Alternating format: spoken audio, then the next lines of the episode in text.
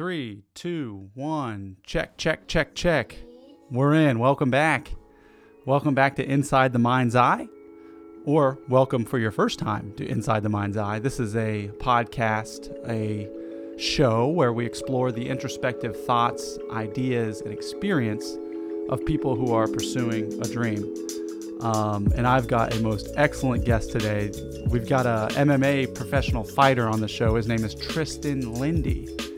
And this conversation was, for, forgive my French if you're new to the show, but the shit. This show was the shit.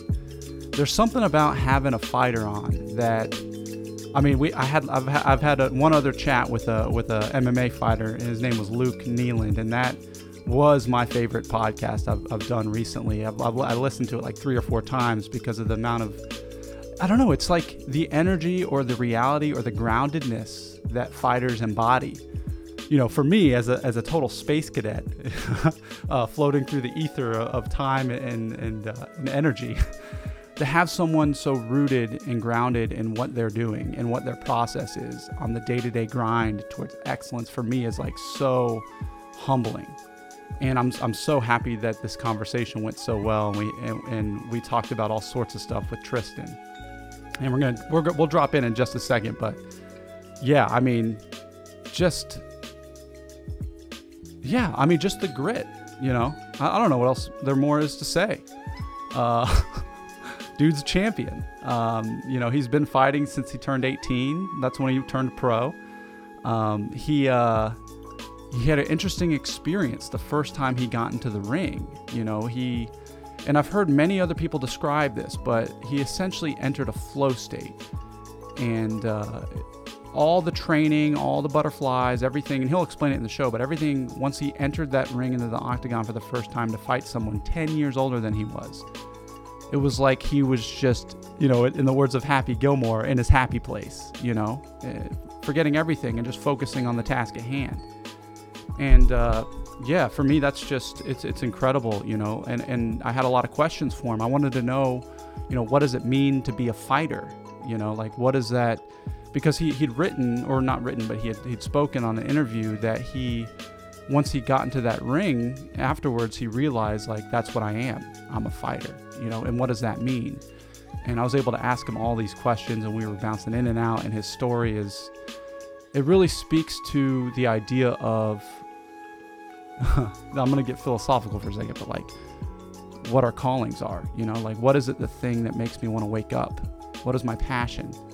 You know, and, and he ended up leaving um, the sport for about eight to 10 months to try and do something else. And, and he realized he couldn't. He wanted to go back.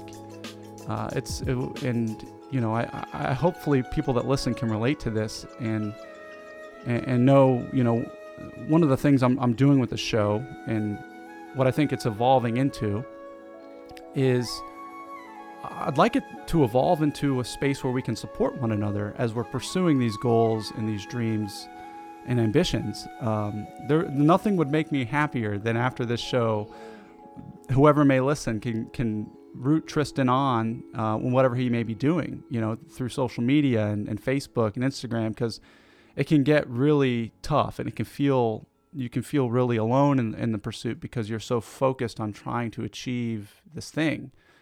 And, you know, this goes back to the fighter mentality or the warrior ethos where it's not so much about achievement. It's, it's, it's truly about the grind, about the day to day operation of putting your body through sweat, you know, chiseling your, yourself to be a tool for, for striking, you know, um, and just, you know, loving the process. I can relate to it. And that's, you know, it's it's been a long time I've been at this, you know, doing these podcasts, writing, making these shows.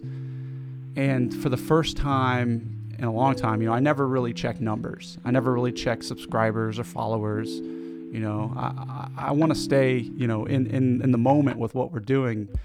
And for the first time, I, I in like a month and a half, I checked the, the stats on the website and and over the last 24 hours the podcast has had 531 new listeners and it just blew my mind and it was one of those things where i was like i can't believe like this is happening like this is awesome and uh, you know it was i don't know it was weird because you know, I had to. Uh, it made me feel a type of way, you know, and um, I don't know. That's not what it's about.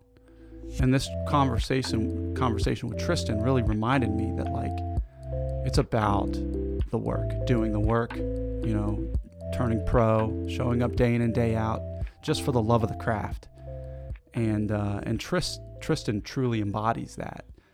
And yeah, I'm, I'm gonna drop us into the show. I mean, it was it was awesome. His story is great. The way he spoke, the way he communicated, I could relate on so many levels. You know, as an athlete myself, I never really, you know, identified so much with my performance on the field off the field, I was chill. I wanted to hang. You know, I might have gotten gotten too much of a hang in, but you know, Tristan's the same way, dude. Totally humble, totally self-aware, and, and totally willing to, to learn and continue his his uh, his his path. So yeah, that's that's about it. A little house housekeeping issues uh, coming up. Let's see. Um, oh yeah, so on the website, if you're just joining us, thanks for listening. Um, on the website, you know, you can find all sorts of stuff. There's essays, there's reflections, there's meditations about the introspective nature of reality. I've, over the last couple weeks, I've been heady into this mindfulness meditation kick. Uh, so those posts are up there if you're interested in, in, in you know, shaping your mind as a, as a tool to combat the, um, the ever-present change in reality or life and making it a friend. How can you make reality your friend? That's what I've been exploring. And uh, yeah, I feel like the book is closed on that one. I don't know if I'm going to be writing too much about that stuff.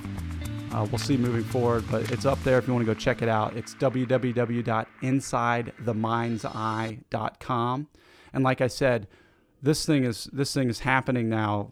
You know, I never thought like we'd be here with this many listeners. It's it's the shit. And if you're new, thank you so much for joining us. If you know anybody who's also pursuing their dream or their craft, and, and you think they'd be great for the show, send them my way. Uh, and like, let's try to support one another. Let's try and uh, encourage one another to continue this, to continue, continue getting better. So, oh yeah, yeah, yeah. And Tristan's info. I want to give you Tristan's info before we get off here. It's uh, you can find him on Instagram or Facebook at Tristan Lindy, T R I S T A N L I N D I. So yeah, please throw throw the boys some love, you know, and, and all the other guests on the show, and, and if there's there's other shows if you're more into, you know, um, uh, there's all sorts of stuff. I don't know, but anyway, Tristan's the man of the hour, and I couldn't be more honored and, and more um, proud to drop us into this conversation. This is Inside the Mind's Eye with Tristan Lindy.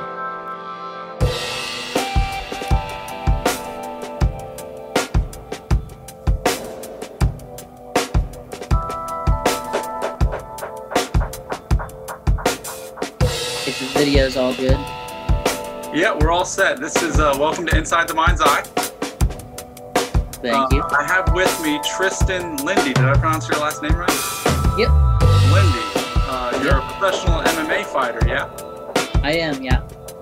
What I wanted to start with, uh, first of all, good morning. Nice good morning. to meet you. You too. Uh, I guess I just wanted to start with your daily routine. Um, mm-hmm if you'd be willing to walk us through just a day in the life, an average day in the life of, of you with training and work and everything. Yeah. Um, so with training and work, I don't really have any days off. Um, and it, it depends on the day as far as um, training goes. Um, my work schedule can kind of change every couple weeks, but I work part time and they work with me on my training schedule. They're usually only like four to six hour shifts. So, like Monday morning, I'll go to practice at 11, train for like an hour. And then if I work that day, I'll go work for like four hours in between. And then in the evening, I'll usually have another training session for an hour or two. Um, what what type of uh, what type of training are you doing at, at, your gym? Is it mostly striking, or are you doing jujitsu, rolling? What kind of stuff are you doing? Yeah, so I mean, right now it's a lot of you know we have to do a lot of like distancing stuff. Um, but when things are normal, um, we're doing a little bit of everything. It is an MMA gym, so like Monday mornings we're doing pad work. Um, and striking technique, bag work, footwork. Monday nights is usually MMA wrestling.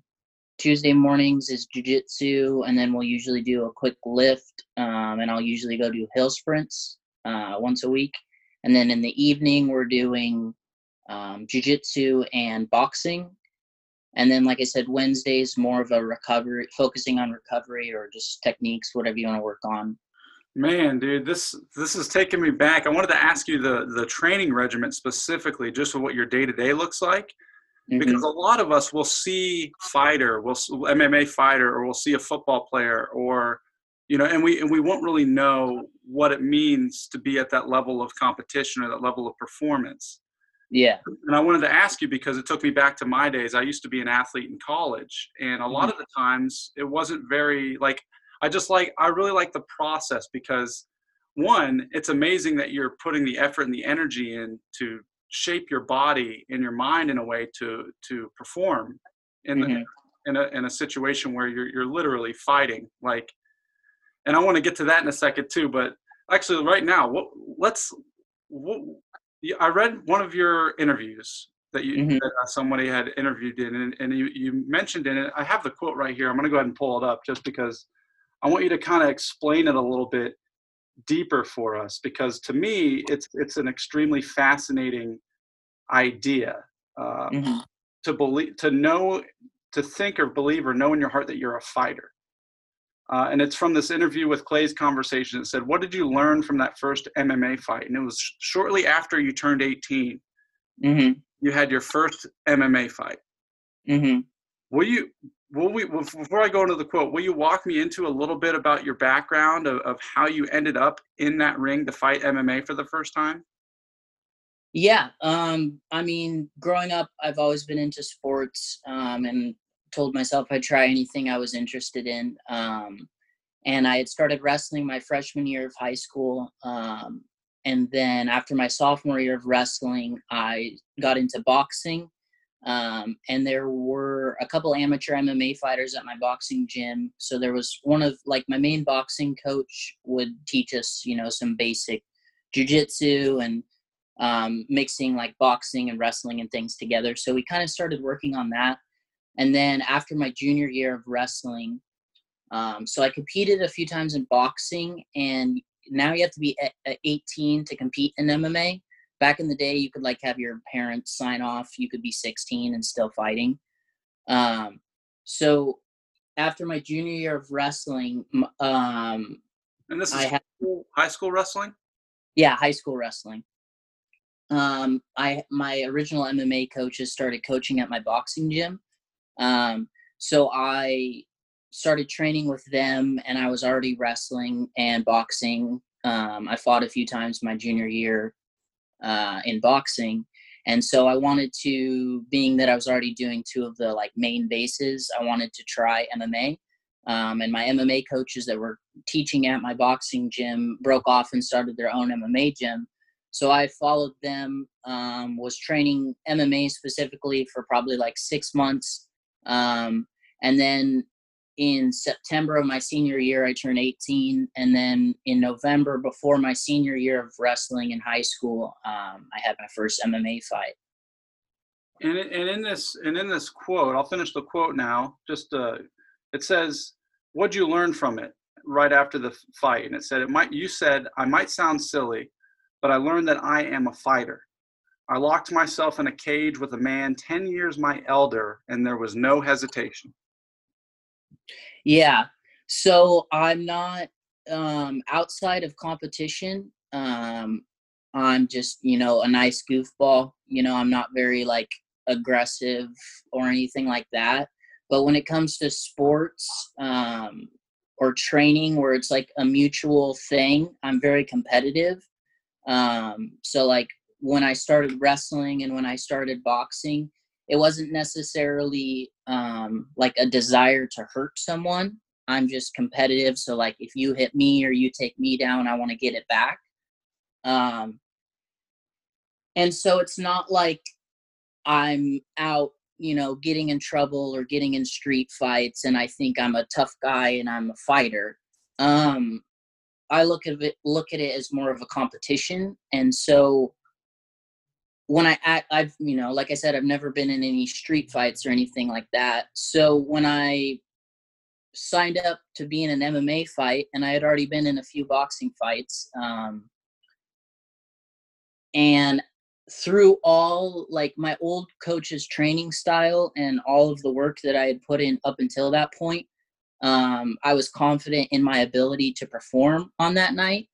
And that was the first night because it wasn't really the same in boxing and competing in wrestling um, as when I had my first MMA fight. I really flipped the switch, um, kind of went into like a flow state.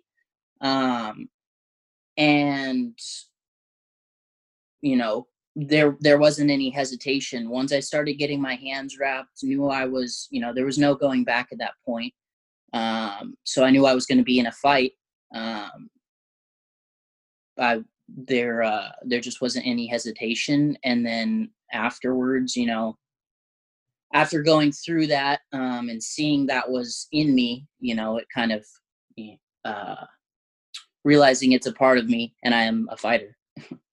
yeah, that's I'm that's an awesome description of that. Um, there's a something I was reading the other day where to figure out your happiness in life is is like the idea is to figure out where you feel the most fluid or free or expressive is like mm-hmm. um, to get yourself or discover that space it was it was actually hugh jackman who was talking about it the actor okay he was saying that when the lights when he steps on stage and the lights go up it's like he is fully alive and that's mm-hmm. what he loves about it mm-hmm. Uh, and so in this in this situation you know you, you step into the ring for the first time and it's like there are no you know the wrestling restrictions aren't there the the dude tapping on the ground or throwing points or whatever you know while you all are scuffling it's basically saying you're in this ring with this person you guys can literally throw whatever you want and you get to fight. Mm-hmm. Um, can you describe a little bit about what your nerves were doing in that moment? Yeah. So at that point, um, like I said, it hadn't uh, happened to that extent up until then, as far as like being in the zone.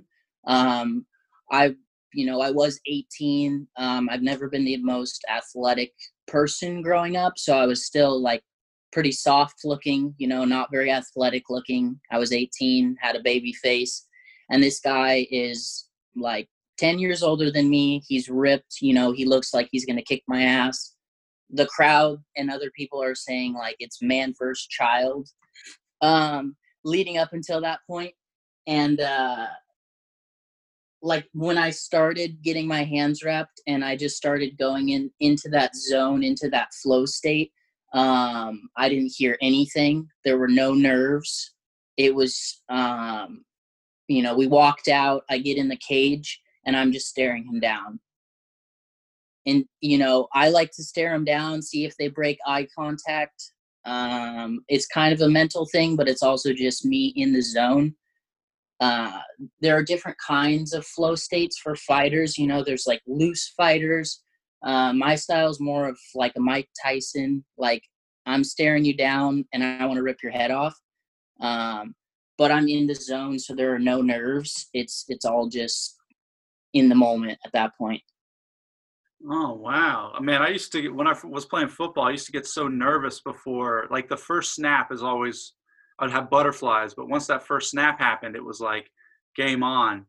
And yeah and I was the same as you, dude. Like on the field, if we were competing, I was going to do whatever I could to to get through my guy and, and get to the ball.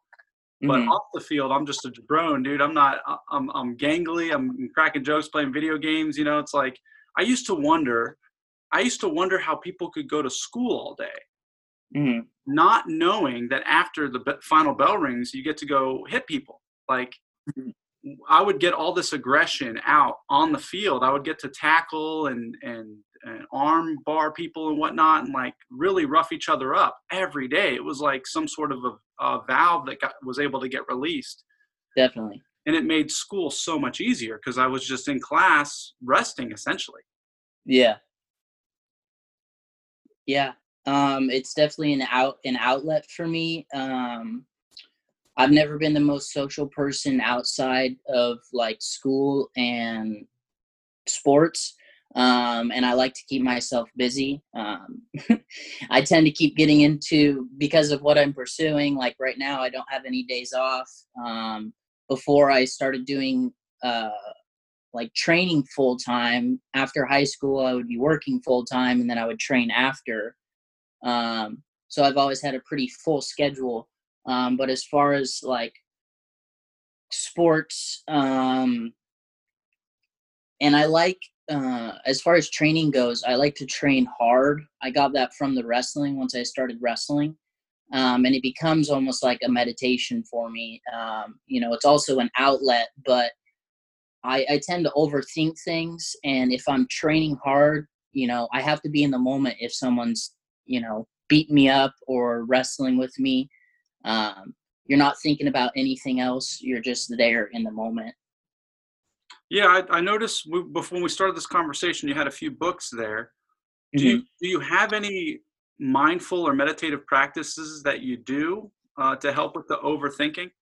Yeah, um, there there isn't anything that I've I've started as far as now. I know it's something that's popular and a lot of people are doing more more these days, um, or it's at least talked about more these days. Um, but I can't say that it's something that I've put into practice yet. No. So, so your main, can you, you're in Eugene right now, right? Yes. Yeah. So you had, uh, can you, can you describe a little bit about how you got out here to Eugene and uh, the things that happened that brought you here? Yeah.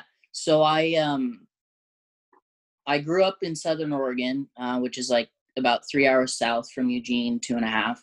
Um, my MMA gym, like I said, my original coaches were down there, started their own gym. They were open for about three and a half years, um, and I was training with them.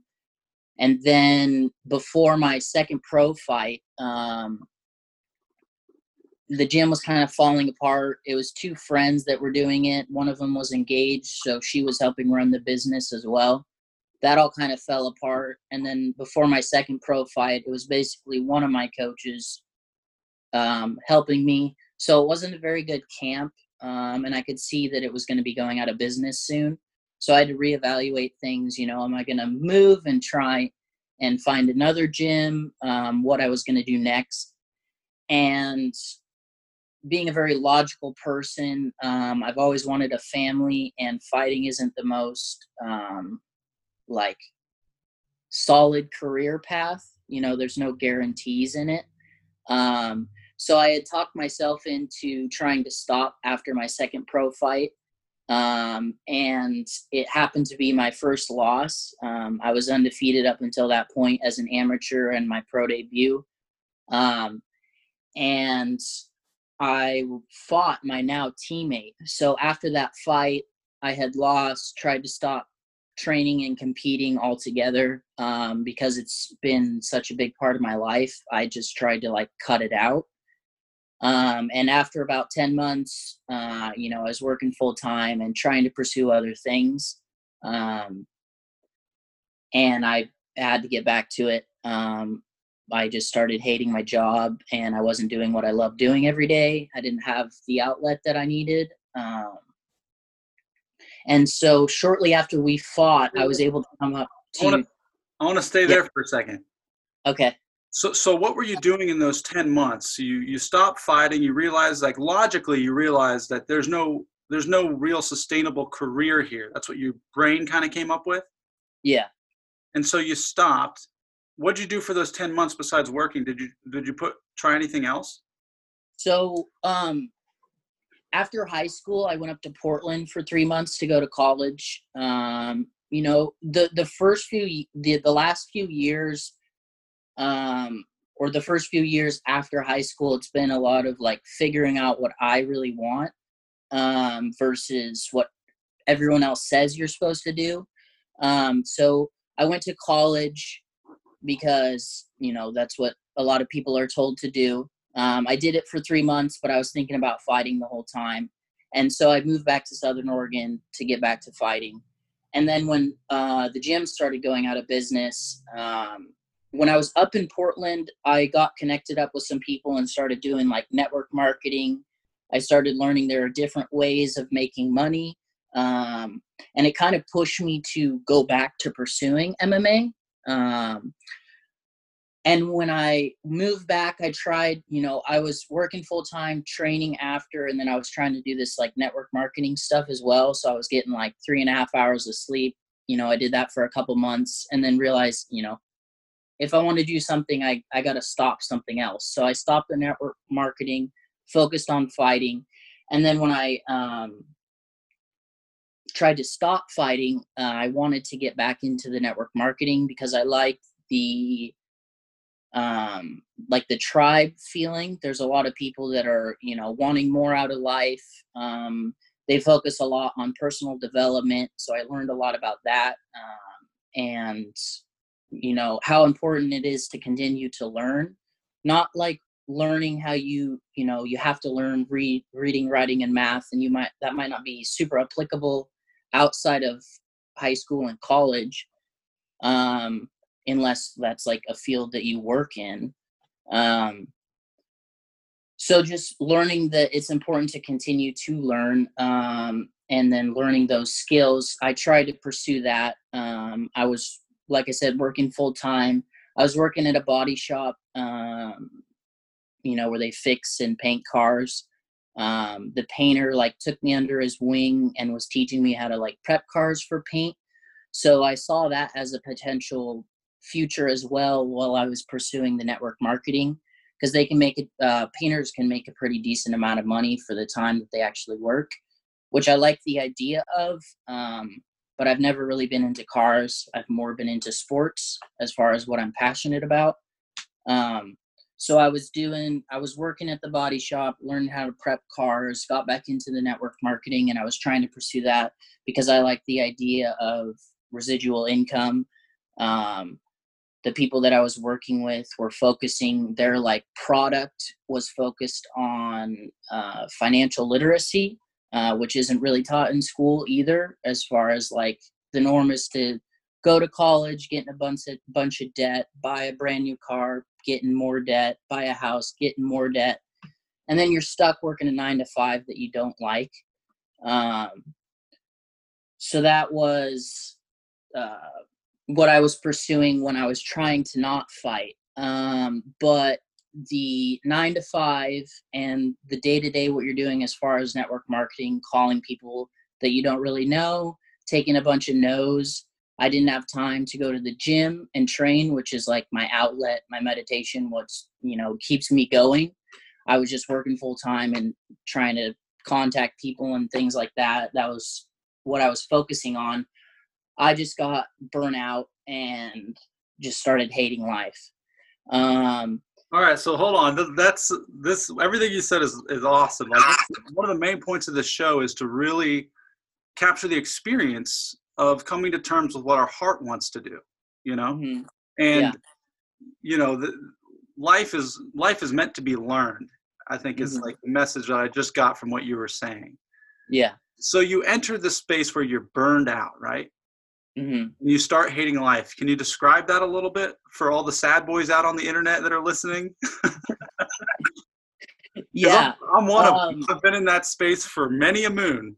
You know. Yeah, yeah. I mean, I honestly, I've I've been um, pretty lucky. Um, I've always been a pretty happy person. Um, my parents have always been um, open to whatever I want to pursue. You know, there wasn't um, there wasn't any push um, or pull. It was like whatever you want to do, that's cool. We'll support you. Um, so I've been able to like figure things out on my own. I know there are some people that like because they're supposed to go to college, they go to college for the whole time and then they get into their job and then they don't like their job and that's like a long you know that takes years you know it could be 10 years down the road and they still have no idea what they want to do with their life you know so i've been been able to um maneuver a little quicker i feel like um, because growing up i kind of had my own choice of what i wanted to do and then i would get after it um so there's been a lot of figuring it out, but I feel like it's been a bit quicker compared to other folks. Um, and so when I was in that, you know, showing up to work, I was anxious to show up to work every day um, because of what I was doing, and you know, I was the the the painter that kind of took me under his wing. We kind of like build it, built uh, a connection. So it was a little more than um, you know just a coworker. Um, and so I was kind of I got into a mode where I like wanted to make him happy, and then uh, uh, when he was teaching me, there was another person who was a little better at the job that I was like competing with. Um, and so I, I tried to keep up, but I wasn't quite as good at it. And again, I wasn't passionate about cars or what I was doing. Um, so every, you know, I would try really hard, and then all I was hearing was, "You messed up, you messed up, you messed up." So when I would show up to work, um, I was always on edge and anxious um, about doing well. Um, and then with the network marketing, um, you know, again, it was just a bunch of like trying to reach out to people. I like the aspect that I had to get out of my comfort zone um, and communicate with people because I've always been kind of uh, kind of a loner outside. You know, I would go to school, I would go to practice, or I would go to work, and then I would go train after. So I'm around people, um, but I haven't ever been like a small talk kind of person. You know, when I'm in when I'm in training beforehand, I'm kind of in my own little bubble getting ready, and then I like to go once training starts, and I like to train hard. Which can kind of be off putting for teammates. You know, they want to go in and have a good time. I see the training as a means to do well in the competition. So when I get in there, I want to I want to train hard and get after it, which not some people don't really like that every day, day in and day out. Uh, so it can be off-putting. Um, and usually when I'm hanging out by myself, um, you know, I'm not off talking to people, so people aren't necessarily talking to me very much. Um, so I got to get back to the question. When I was in the low spot, well, that well, that's that's really good stuff because I mean I was the same way, man. When and I'm and I've uh, I've had to work at getting myself to be more open to the moment rather mm-hmm. than being so focused on what I'm doing. Yeah. Like that's a whole for me. It's like I have a one track mind. If I'm in the locker room, I'm not there to jerk around. I'm in the locker room to get ready to practice. Yeah and I also know there's guys that I've been on teams with that are similar, but then there's guys that are different. And there's still this sense of camaraderie around the act that you're doing. But yeah. the, the part that I, I run into trouble in just in my personal life in general, outside of stuff like this, is I have to find, you know, I I find that in social situations, I'm not as adept or in tune because I mm-hmm. haven't had the training like you were describing during the network marketing of learning how to start small talk or conversations or just be present for someone for no reason. Yeah. Yeah. Um yeah, that's a been a big thing for me is cuz I'm a, I'm aware that I'm kind of different, you know. I don't want to go small talk and you know, just goof around. I'm aware that that's different, um, and so I spend a lot of time alone, and I spend a lot of time thinking. Um, so, you know, I it, I've been interested in learning how people work, how the mind works, um, understanding how I'm different, and how, um, you know, just kind of how it all works.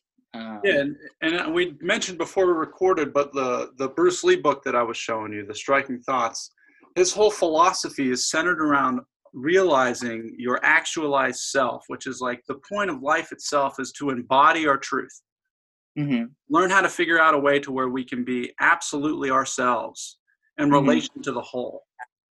You know, and um, for me, that's it's been a process because you know, I have to accept all the stuff you were describing before that my life is not going to be what we quote unquote call normal. Yeah.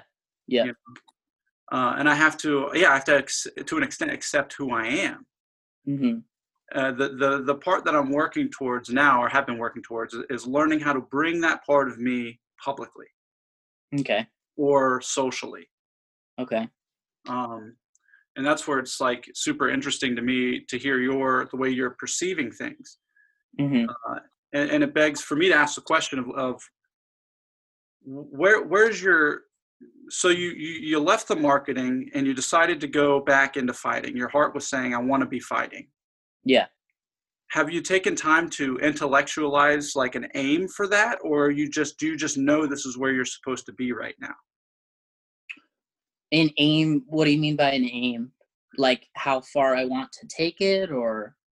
Well see that's the question that's see that's the fighter's dilemma is like if you're gonna fight you've you're gonna fight till you can't fight kind of wouldn't you yeah. Say?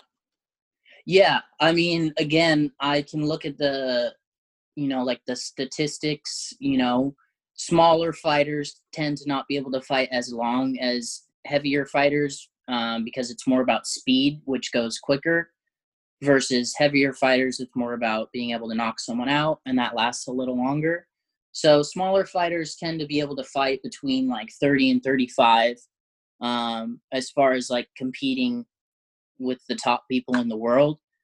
Um, so at this point, um, this is all I want to do. Um, I, I shared a post. Um, I want to be able to train hard because my confidence and getting into that flow state comes from knowing that I did. It's kind of like a GSP approach.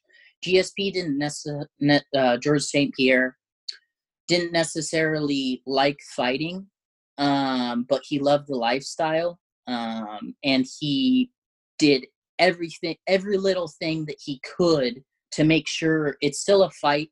Anything could happen. You could get knocked out, you could get submitted. But he wanted to do everything that he could before the fight to make sure that he gave himself the best chance to win on that night. Um, so my um, that's what I'm looking for um, and what I want to focus on. Um, I don't necessarily have like a specific goal. It's just I only have so long to do this. And so I want to do um, you know, I want to give it everything that I have. Um, and I want and I'm willing to, you know, like I might have to move. Um, it's very like being a professional athlete. It's really hard on relationships because you have to put that thing first um, for the time being if you want to be successful at it because it takes so much time working on that craft. Um, and like you know, I have to work and train every day. You know, I have to work to pay bills because fighting doesn't pay very much in the beginning um, or even even at a professional level you're making like you know an average an average wage um, being a professional athlete you know it, it's you're not really going to start making a decent amount of money until you're like higher in a major promotion um, but my goal is is to see how far i can take it um, with the time that I have. I know that you know between 30 and 35, I'm going to start slowing down. Um, so I only have that you know that long to do what I can with it. Um, How old are you so now? Michael, I'm uh, I'll be 24 in a month next month. Um, so you know I have about 10 10 years or so um, to do what I can with it. Um, my first fight was like six years ago, I think, or so because I was 18, almost 24 now. Um, so yeah, I mean, my goal is just to see what I can do with it. Um, I know with my dedication um, and in time, I'm just going to keep getting better, or I'm going to find a way to keep getting better. Um, and I'm able to look at things from the outside and like see what works you know like what i need to make sure that i do well um, finding that to make sure that i'm able to make it happen because i only have so much time uh, in the sport um, and you know i'm going to i want to try and keep it as the main focus fighting because i know that sometimes you can get um, pulled in different directions, you know, like having a backup plan or what have you. Yeah. Um, I want to continue to like learn and grow as a person in general. Um, I want to become the best fighter I can be, but I also want to continue to become a better person, the best person I can be. Um, which is why I'm pursuing fighting because it brings out the best in me. Um, you know, it makes me excited to wake up every day and go do something that I enjoy. Um, so then I'm also wanting to continue to work on myself uh, and learn different things uh, about myself, things I'm interested in. Um, and so I know that after fighting, um, you know, along the way, I'll, you know, I'll, towards the end of the career, I'm sure I'll try and figure out whatever the next path is. Um, but at this point, it's just about making making fighting work. Yeah, there's a great there's a great episode I did a while back with this guy Steven Jensen, and and his Mhm. story is is extremely profound because he had the same experience that you had. He's working, he's he's dreading going to work. He's anxious. He's having to be in the office, and he loves pro wrestling, and he Mhm. loves MMA. hmm And he started, and it, it, the way he described it, he's like he started doing a podcast, and one thing led to another. Now he's at all these professional events, interviewing people he never thought he would interview. It was just he took one step towards pursuing what he really loved to do, and for him, it was just talking about pro wrestling. hmm Has since involved to commentating on MMA as well as wrestling, as well as the people involved and the, and the athletes doing it. So Mhm. like it opened up like just just the one step he took towards realizing the thing he loved to do opened Mhm. up all these doors that wouldn't have happened before Exactly. and the and the thing i admire so much about what you're doing and what fighters are doing in general is they're really embodying and accepting the the la- the impermanency of life and in essence we really only have right now like we never know what's going to happen tomorrow we don't know what's going to happen two weeks from now ten years from now we've got Mhm. today and every single time a fighter and this is, steps into a ring they're putting that on the line essentially hmm Yeah. and the other thing that's incredibly awesome about fighters is that you guys are having to turn pro like in your actions, in your discipline, in your day-to-day routine without Yeah. any glitz or the glamour. It's Mhm. like I'm waking up early, I'm eating right, I'm exercising, I'm training, I'm I'm Yeah. providing for myself and my family. I'm having to do this and there's I mean in the foreseeable future there's it's just mostly pain, right? and grit yeah. and it's and you know i know we, uh, on this podcast we have a lot of writers that listen entrepreneurs business people uh, Mhm. creative types filmmakers and, and it's really important i think to put this perspective on what a fighter does because it is you know it's real it's real and it's and it's and it's um i guess for me coming from as a creative is like trying to figure out how i can turn pro the way that like what can i do on a daily basis to improve my skill and my thing that i love to do and Yeah. li- listening to your routine and your description is helping me synthesize that Yeah. um yeah i don't i don't know i just wanted to get that out there too because this has been awesome so far Yeah, yeah, they're different. Like as far as creatives go, you know, listening to a lot. I listen to a lot of podcasts as well. Joe Rogan, you know, is super popular. Um, I feel like he talks about how, as far as like comedians, um, some of them just have the talent and they can just come up with it and figure it out. Whereas he's like he has a schedule of what he's going to do. You know, he's going to spend a couple hours every day. He's going to get up and just work on writing.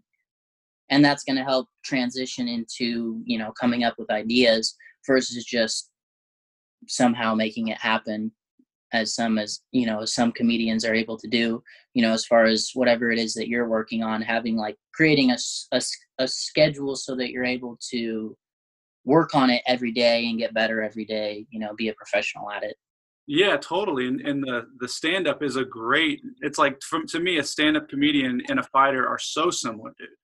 yeah Because the same story for them. You, you've got to they've got to bust their asses, and there is no there's no like rainbow at the end. yeah or music- musicians or any of it um musicians as well. Yeah, I mean it's it's across the board. Yeah. Yeah. Um definitely.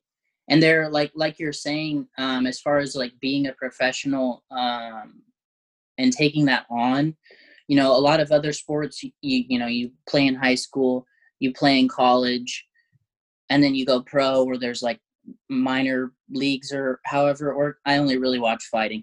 I don't really watch other sports. Um but there's there's kind of a more set path to to doing it.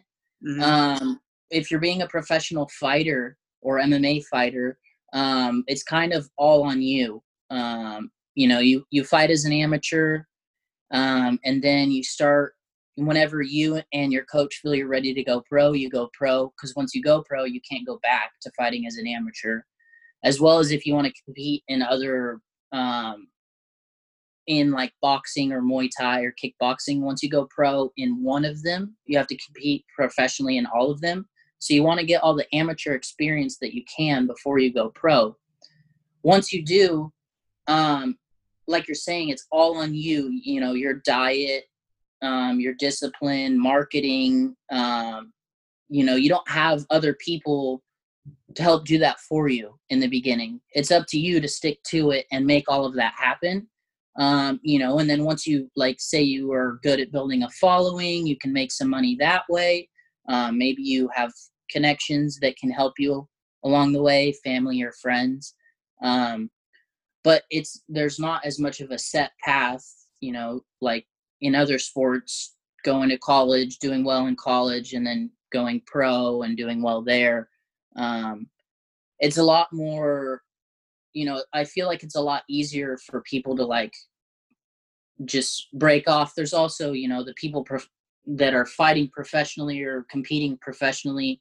Um, you know, they're like the 1% or musicians or comedians, people that are doing well, you know, it's like the 1% or the 1% of the 1% um, that are um, at the top. Um, and there's also in MMA, you can go pro whenever you want. Um, so there can be different levels. You know, there could be um, someone who goes pro that is not very good at all, doesn't have a lot of amateur experience. Um, or you could be someone who is disciplined and dedicated to it as an amateur and then follows that into being a pro um, i'm a very like all in kind of person with whatever it is that i'm doing so it doesn't make sense to me to kind of like half ass if i'm doing something and knowing what's at stake um, what my competition could have been doing um, you know maybe they're not doing everything everything they can um, but yeah, a lot of it is up to the fighter to figure it all out and keep it going. So, so how do you how do you go about? And I learned. A, uh, thanks for opening up this because I'm still learning more about how MMA marketing and promoting works. Mm-hmm. Um, but but how does it how does it go for you with finding fights? I mean, I know it's COVID right now. We're kind of we're social distancing. Yeah. I guess it's a two part question. Is I kind of want to talk about like how that's been being perceived at your gym and in regards to you setting fights up, and then also I want to ask you how you go about setting up those fights. Yeah. So at this point, um, it's just a waiting game.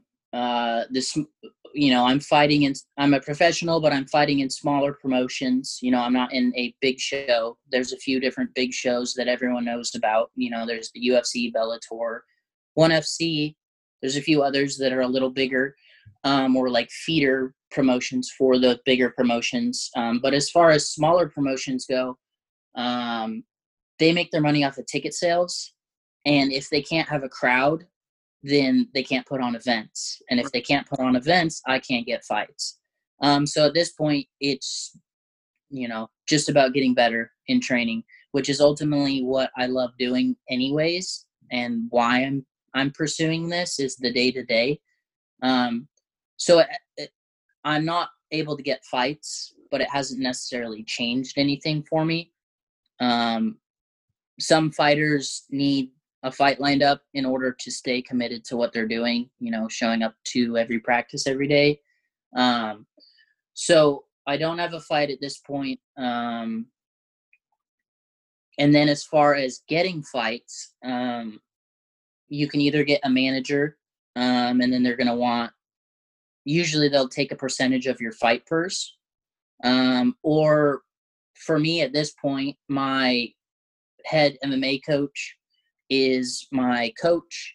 He's my cornerman, and he's also my manager. So he gets me fights. You know, he look he knows um, the matchmakers in most of the local smaller promotions.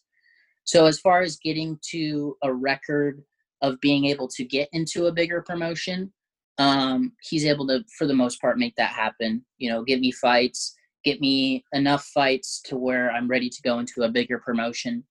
Um, as far as having a manager that like that is their main job, um, you know, they're going to have more connections and bigger promotions, so they're going to be able to find you a fight um, which could be necessary as far as getting to the next level. Um, having a manager that has connections and has, you know, like leverage or, um, you know, if they say that this guy is ready to go and he's going to be a good thing for your organization, you know, they might have more pull in that way in getting you a fight. Um, so yeah, for the most part, usually your coach is going to help get you fights, um, or you're going to find a manager um, who is going to help find you fights. Eh, what about what about in, regards to gyms too? It's like I, I, always hear American Top Team. I always hear about certain fighters. They they bounce around to different gyms. What's that role? Is that just about meeting different fighters and improving your skill set versus connections? Like how do, how do, how do you? How... Yes, so that's pretty interesting. Um, a lot of coaches that have been doing it a long time, a lot of them don't necessarily like cross training. I don't know if it's because they're like worried about the person, you know, like going to another gym or not. Um, but American Top Team is a good gym up in Portland. You know, they have a lot of UFC and Bellator fighters um, at their gym.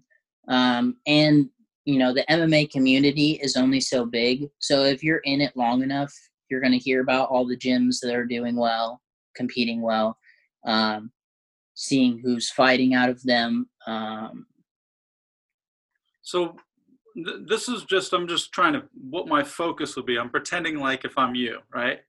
Yeah. I feel like if if I was you and I was and this was my career path, it was like the only thing I can really focus on is my performance. Yeah. Looking at it the same way you're looking at it. I'd be like, how can I be the most effective at putting someone down in the ring as quickly as possible?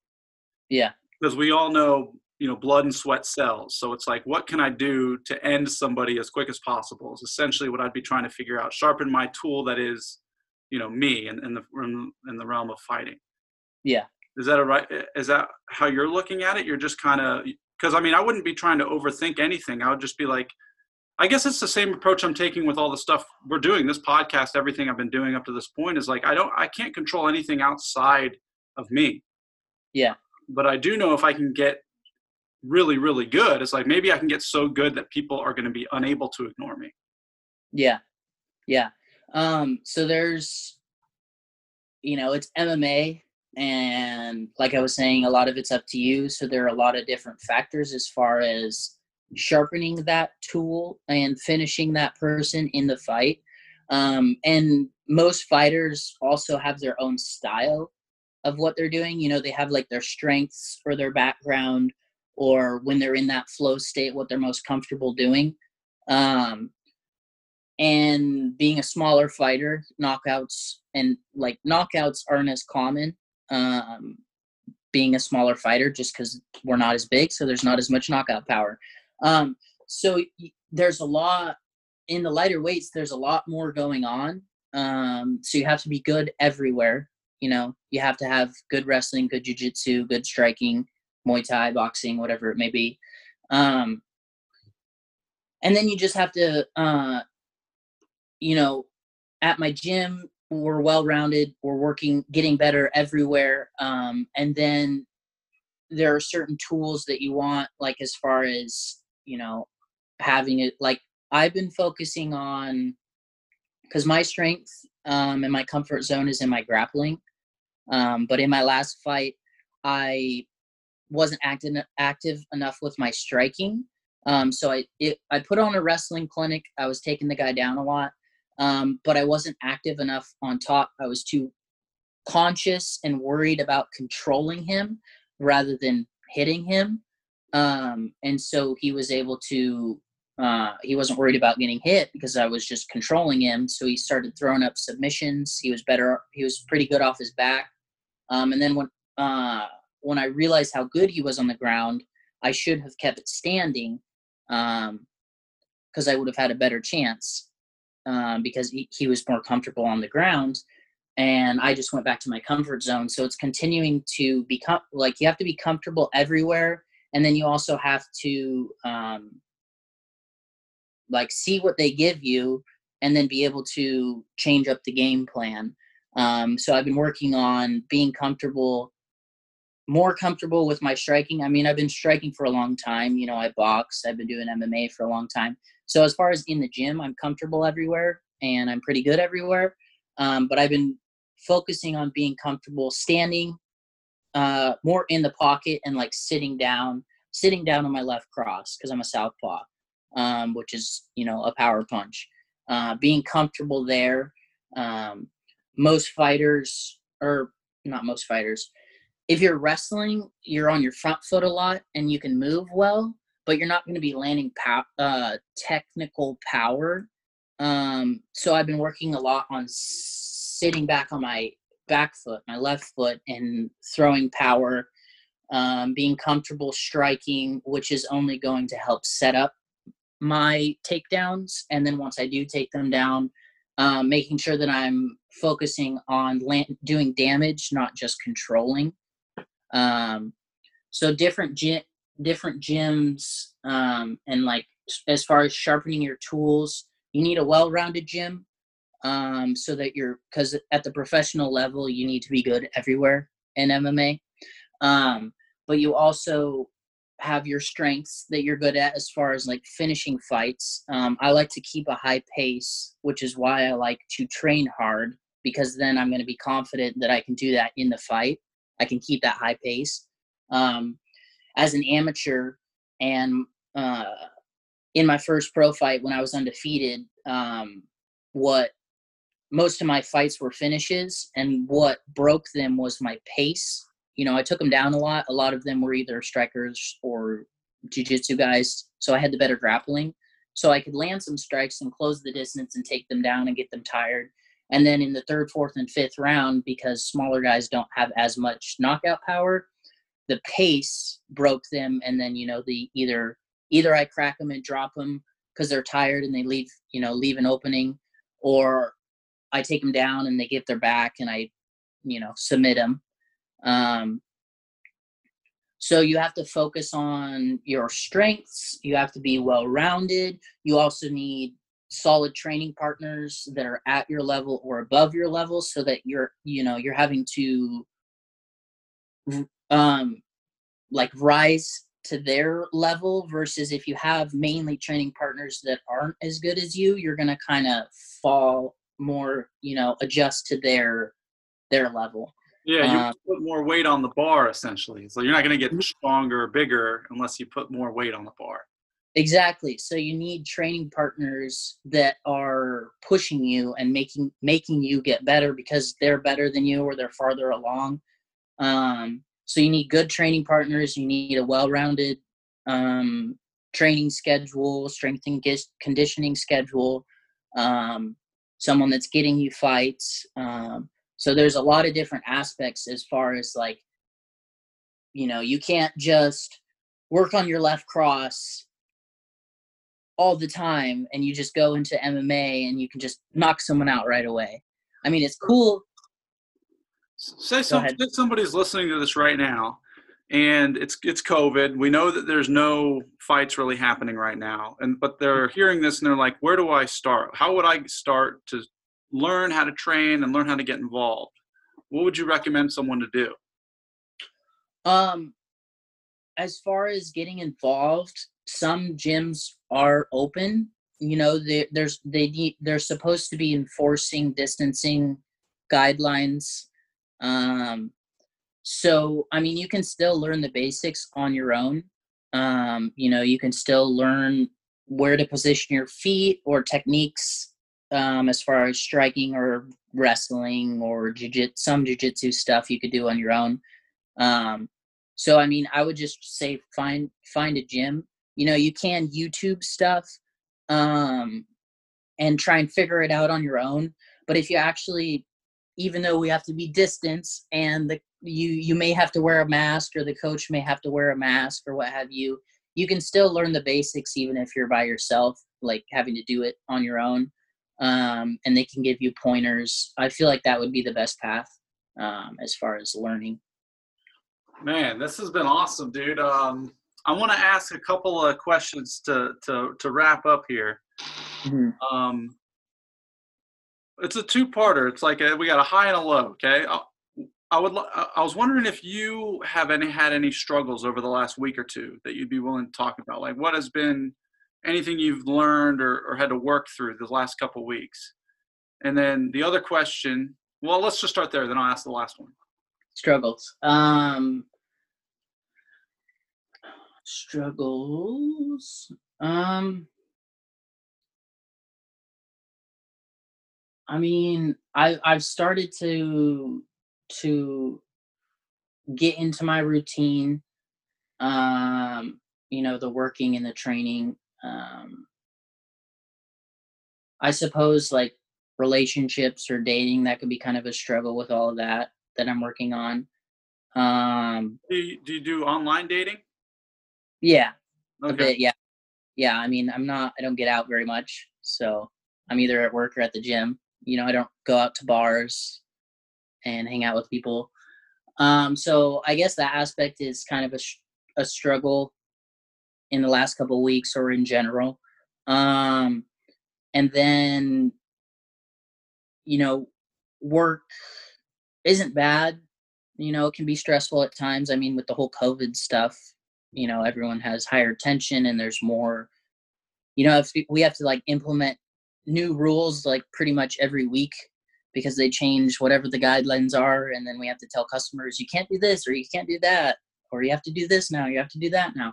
So i have to worry about that uh, when i'm at work um, and then as far as training goes uh, i'm just breaking it down into like aspects of things that i could be uh, struggling with um, I, I, I was just asking just um, I'm like a I'm like hyper aware. I'm hypersensitive.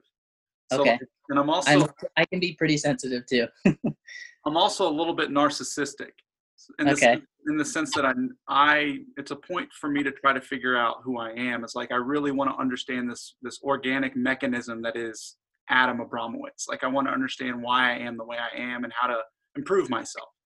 Yeah and so like I, I, can like just the other day I, I fell into a space of uh, literally it was two days ago. It was like a, uh, my whole mindset, my brain got all cobwebbed, and I was in a state of paralysis. In, in essence, where I wasn't in tune with the moment. I felt like I was trying to strategize and project and try to make things happen. I, and it, to, it, put me in a place where I was unable to take action.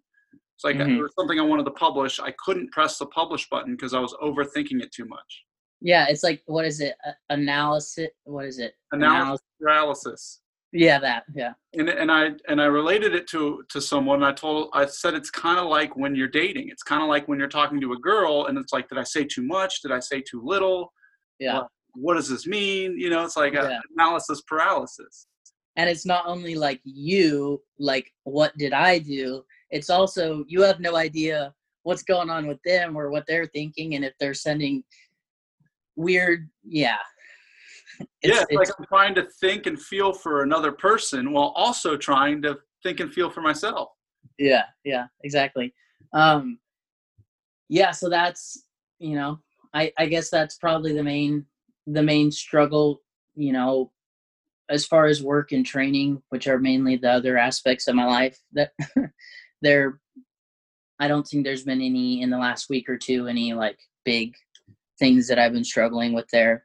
Um, I actually just posted uh, my mom shares a lot of stuff that I like. Like we're we're into a lot of similar things. Um, and so she shared something um, that was a quote from this person's book, um, talking about having like deep friendships, um, and how the like the deeper it goes, the more conflict there will be because it you know it brings things up, um, and being able to like go through that because I what's really funny is I'm a fighter, but I hate confrontation.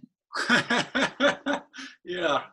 So like I like I said, I look at it as a as a competition. You know, when you're when you're training or when you're competing, it's mutually accepted. Like I've signed the dotted line that I'm going to kick your ass, and you've signed the dotted line saying you're going to kick my ass, and whatever happens happens.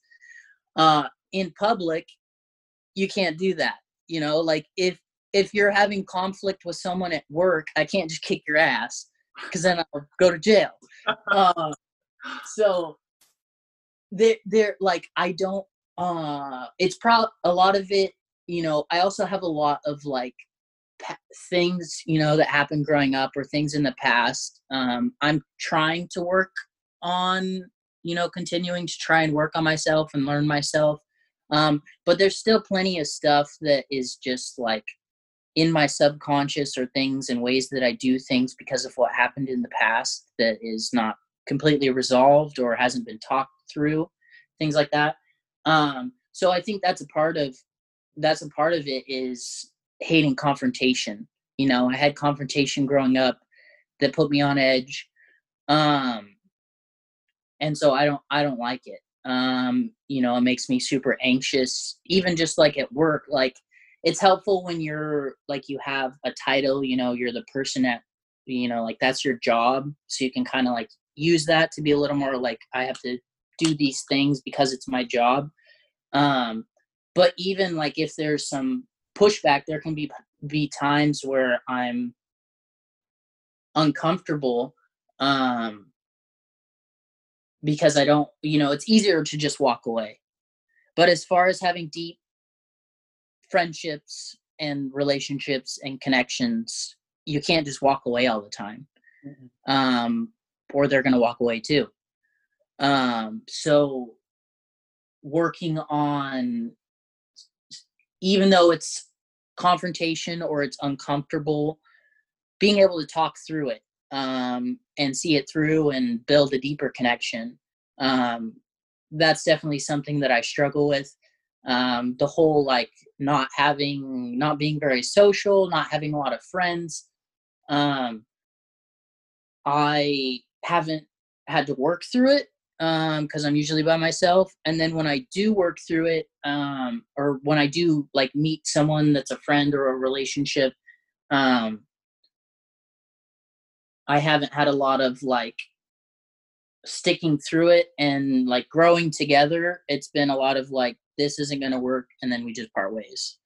Or like, I also am aware of, you know, the power of association. Um, you know, like if a lot of people my age are trying to go out and party all the time and they're figuring out what they want to do or they're in college this is like from high school on where I started actually learning about, you know, who you spend your time with is the life that you're going to have.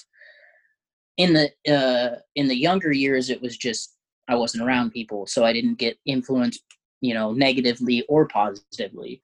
Um, but now, as far as like what I want to do and what I want to make happen, I'm aware of spending too much time with people that don't have the goals that I have. But then I'm also awkward and shy, and so it doesn't make it easier either. Um, so that's yeah. definitely a main struggle that I that I need to work on is like being able to figure it out together with people. Yeah, it's it's been tough for me too, man. I've had to I've had to I've had to compartmentalize my life.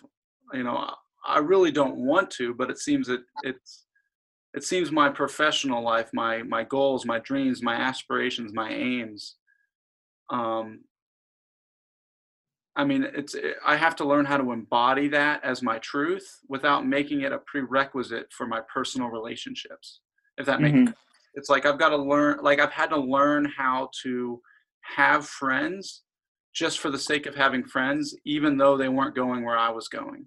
Yeah, yeah, It's really tough for me to do because I, I'm Yeah. like if you're not about it, what are you doing? Like why aren't we why aren't we about it, you know? like yeah, yeah. And you can have different friends for, you know, like, you know, this is my friend. They like to go out and have a good time. I can do that occasionally with them. That's cool. Or this is my other friend, you know, that is like, I've seen those like, uh, it's like people that you want around you. You know, you want a happy person around you. You want a driven person around you.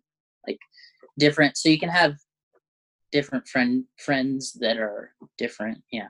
Yeah, and and a lot of it, it honest, like interestingly enough, is out of our control. It's like the only thing we can really change is ourselves. It's like you were describing is the psychological, the uh, subconscious stuff that we have that we can work through. Is like if we begin to untap into those things, the things that have wired us essentially, it can Mhm. open us up to new experiences and new ways of interacting with the world. Yeah, yeah. So I, I that's another thing that I have to work on is not not putting my drive and the way I see things onto other people, like my high expectation of things, not putting that onto someone else. Uh, that's probably something that I've noticed in the last couple weeks, like a struggle. that's what happened to me two days ago. My my issue is I sometimes I don't think a lot of times I don't think what I'm doing is good enough. hmm I'm self critiquing something that came from me. I mean, this is all kind of ethereal in the realm of art, art essentially. But if I'm if I'm writing a piece of something that's flowing through me and it got written, and I'm Mhm. telling it, telling myself this isn't good enough, hmm like it's not up to me it's like it's the audiences it's everyone else's it's i can't be the one to like say this podcast didn't go well it's like oh this wasn't my best work that's prevented me from publishing so much stuff and honoring so many people's stories because i felt like it wasn't good enough that it doesn't that, that attitude doesn't serve me anymore. Yeah, it's like just keep just keep going just keep flowing just keep doing. It's like release release for me it's like release as often as you can. Get that work in as often as you can. Challenge yourself to be open as often as you can. Hmm um i want to i want to ask you this has been the shit dude. Before we end i like to ask this one question um j- uh, to you um but we're definitely going to have to follow back dude especially before your next fight. I'd love to get you on just get your mindset how it's before a fight. That would be super awesome. Definitely. um, but yeah, the question I want to ask to kind of help help us close up here is, uh, so I, I, I would like you to imagine your perfect day, uh, Mhm. what you're doing, because you mentioned, you know, you want to have a family, this this fighting as a career, you know, we're pursuing our dreams. Could you describe kind of like a perfect day of what you would be doing in your life with your career? Um. So I like to go go go all day. Um. So I'm not much of a morning person. I can be a pretty slow starter. Uh. So I like time to wake up, uh, have my coffee. Um. I get in and out of the habit of reading regularly. Um. But I know how important it is, and I know how I feel when I do do it regularly, I feel like I'm making progress, working towards. So I would probably wake up, have some coffee, read for a little while. Um, maybe at this point I'll be meditating or something like that. Um, depending on how far down the road, you know, if I have kids, you know, getting them ready for school or getting them ready for the day. Um, and then uh, if I'm still fighting, training, and you know, going to train, going to practice, um, having a because of what I like a hard trading session, um, with salt like teammates that are pushing me or coach that's pushing me, um, because I know that's what I thrive off of middle middle you know those only last an hour or two so in between, you know, it's going to be either like recovering or visiting with family. Um, and then I'm going to have an evening training session. Um, you know, I'm going to be, I would like to be able to afford, you know, organic food, you know, have my meals figured out. Um, so, you know, I'd be having breakfast, lunch, training session in the evening. Um, in the evening, you know, after I train, uh, having somewhat of a winding down routine. I also haven't um, I'd like to get to the point where I'm waking up at the same time every day so that I don't have to have an alarm clock. Um, because I hate waking up to an alarm clock. When I wake up to it, it's almost like an it, there's almost a sense of anxious, like I have to get up, you know. So if I get up at the same time, I'll have that like internal clock, and then I can just wake up on my own.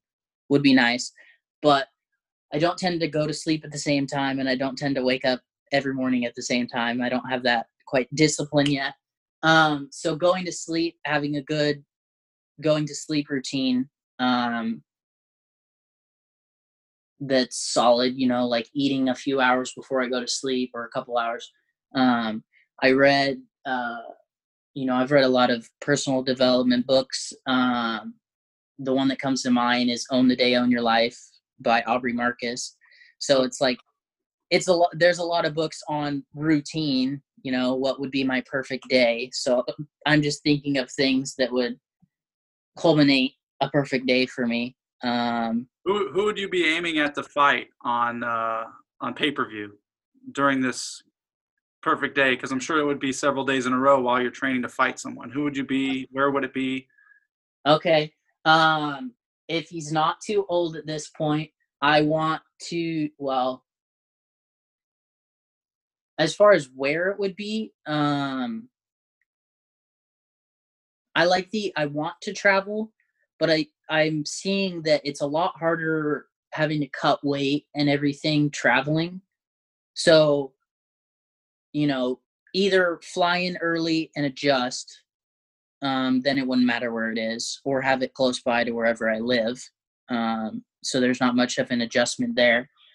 Um, and I want to fight um, in my pro debut because I was full of piss and vinegar and I just won my pro debut and I'm still undefeated. Um, it was a little out there because he was the UFC champ um, at that point at my weight class, which is basically the best fighter in the world at that night because he was the champ.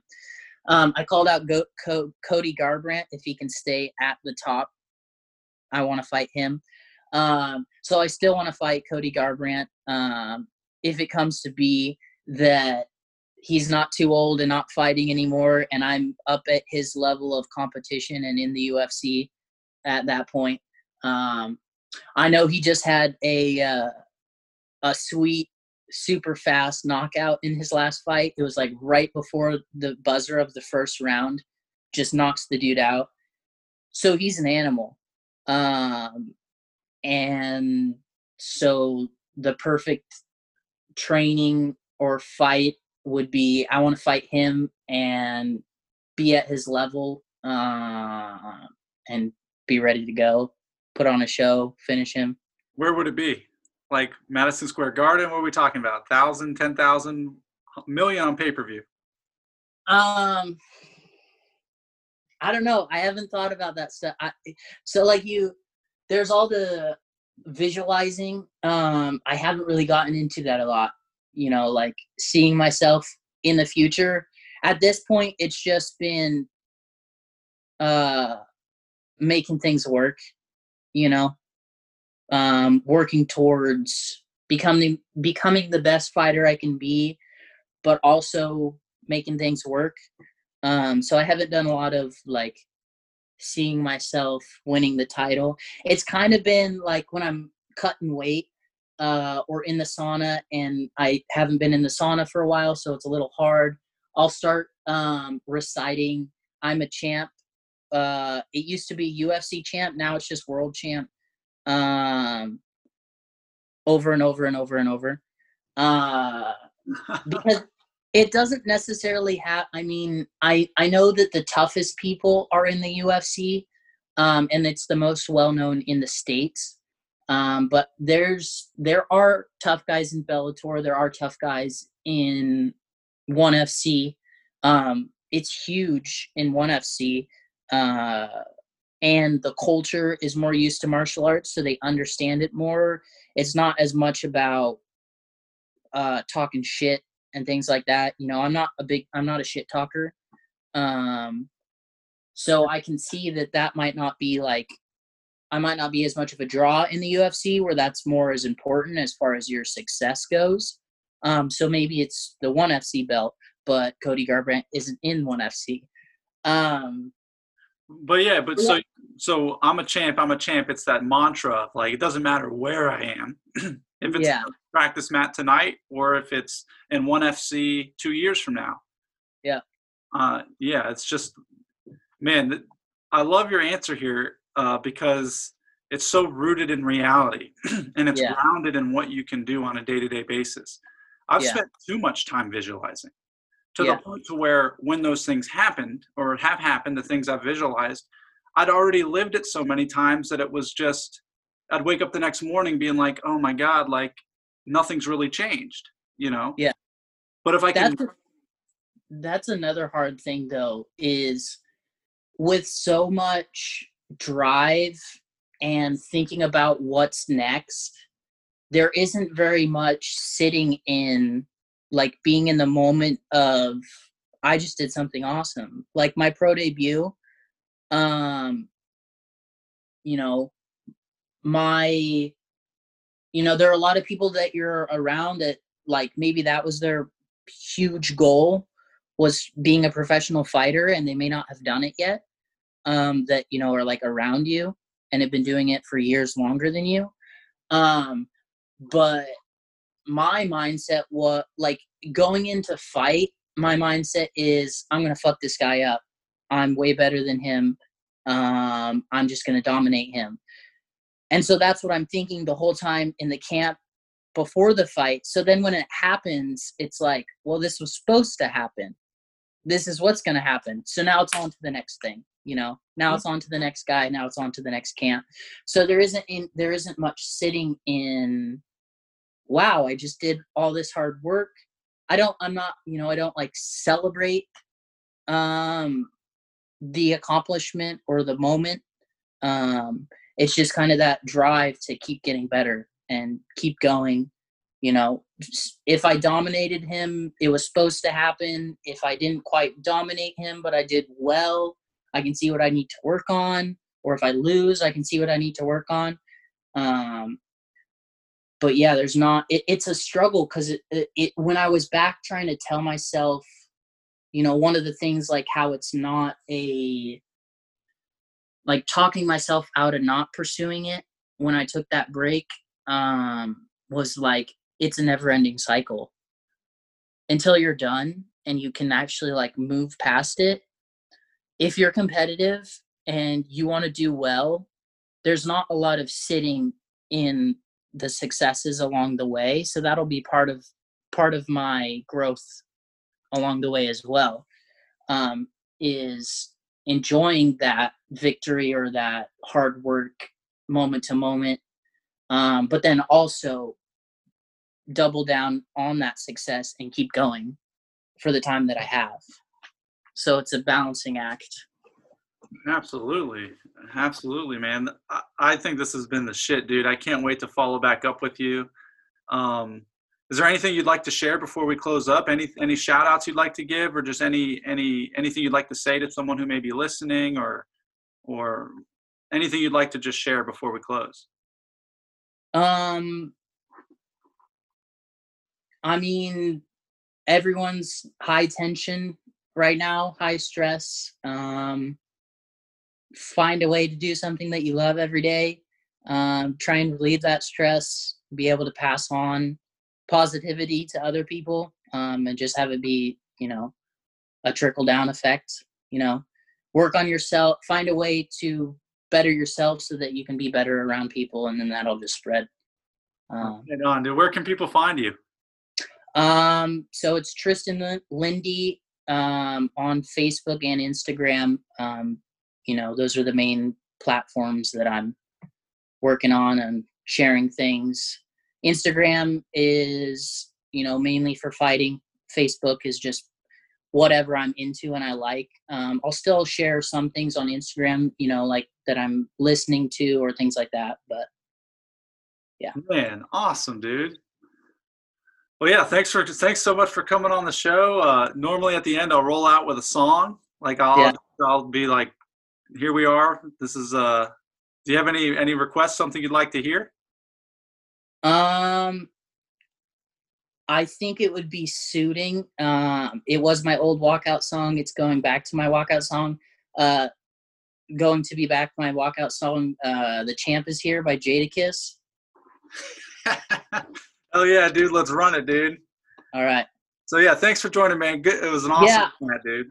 I gotta say thank you to you too, because you know there there aren't a lot of opportunities for me to to talk these things through and have someone who can understand um, and also is wanting to. You know, it's it's been pretty great. Man, it's my pleasure, dude. Let's roll out to some Jadakiss. All right. All right, man. I'll talk to you later. All right, this is my shit right here. Yeah. This shit is crazy. The evil genius Green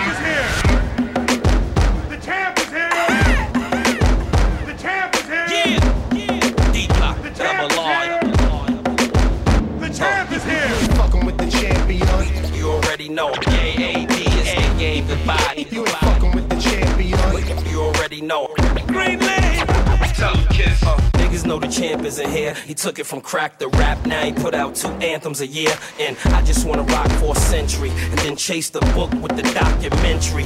If you can't do nothing other than flow, life's a bitch like the mother from Blow. Let's go. Don't make me put your heart in your lap. Fuck riding the beat, nigga. Parallel park on the track. Hop out looking crispy, fresh and new. And it's six, but it's a BM and it's Pepsi Blue. And I don't know you, but I know a man becomes a man from all the shit that he go through. And y'all ain't fucking with Jason. After I cash in, it's really no justification of how I'm gonna change the game. So don't get out of line. It's this little nine to change your frame.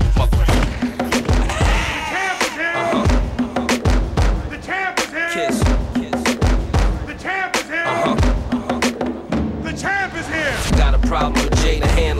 see Kiss. Time's up, the champ is here. It's the remix. We about to make the world get down, and I hate cops, but it's a new sheriff in town. Let's go. Everybody pipe down. You know the game is mine right now. Put your mics down. And the truth is that. Let's go. Y'all know the black babe roof is back. Uh, listen, the game's scary, cause everybody running around wanting to be outpost. What about Wayne Perry? Thin line between living and being buried. Where I'm from, it's either the yard or the cemetery. I don't own a computer, but I download the Ruger. The earth still spinning while the rounds going through you. Shorty's bringing the work back uptown on a scooter. No security, I just move around with a shooter. Uh, pounds of purple, bricks of diesel. Late night finishing strong like Mr. Cee do. And the Tommy hold 85 45s, dog, so you can go get your people. Just make sure you tell them that.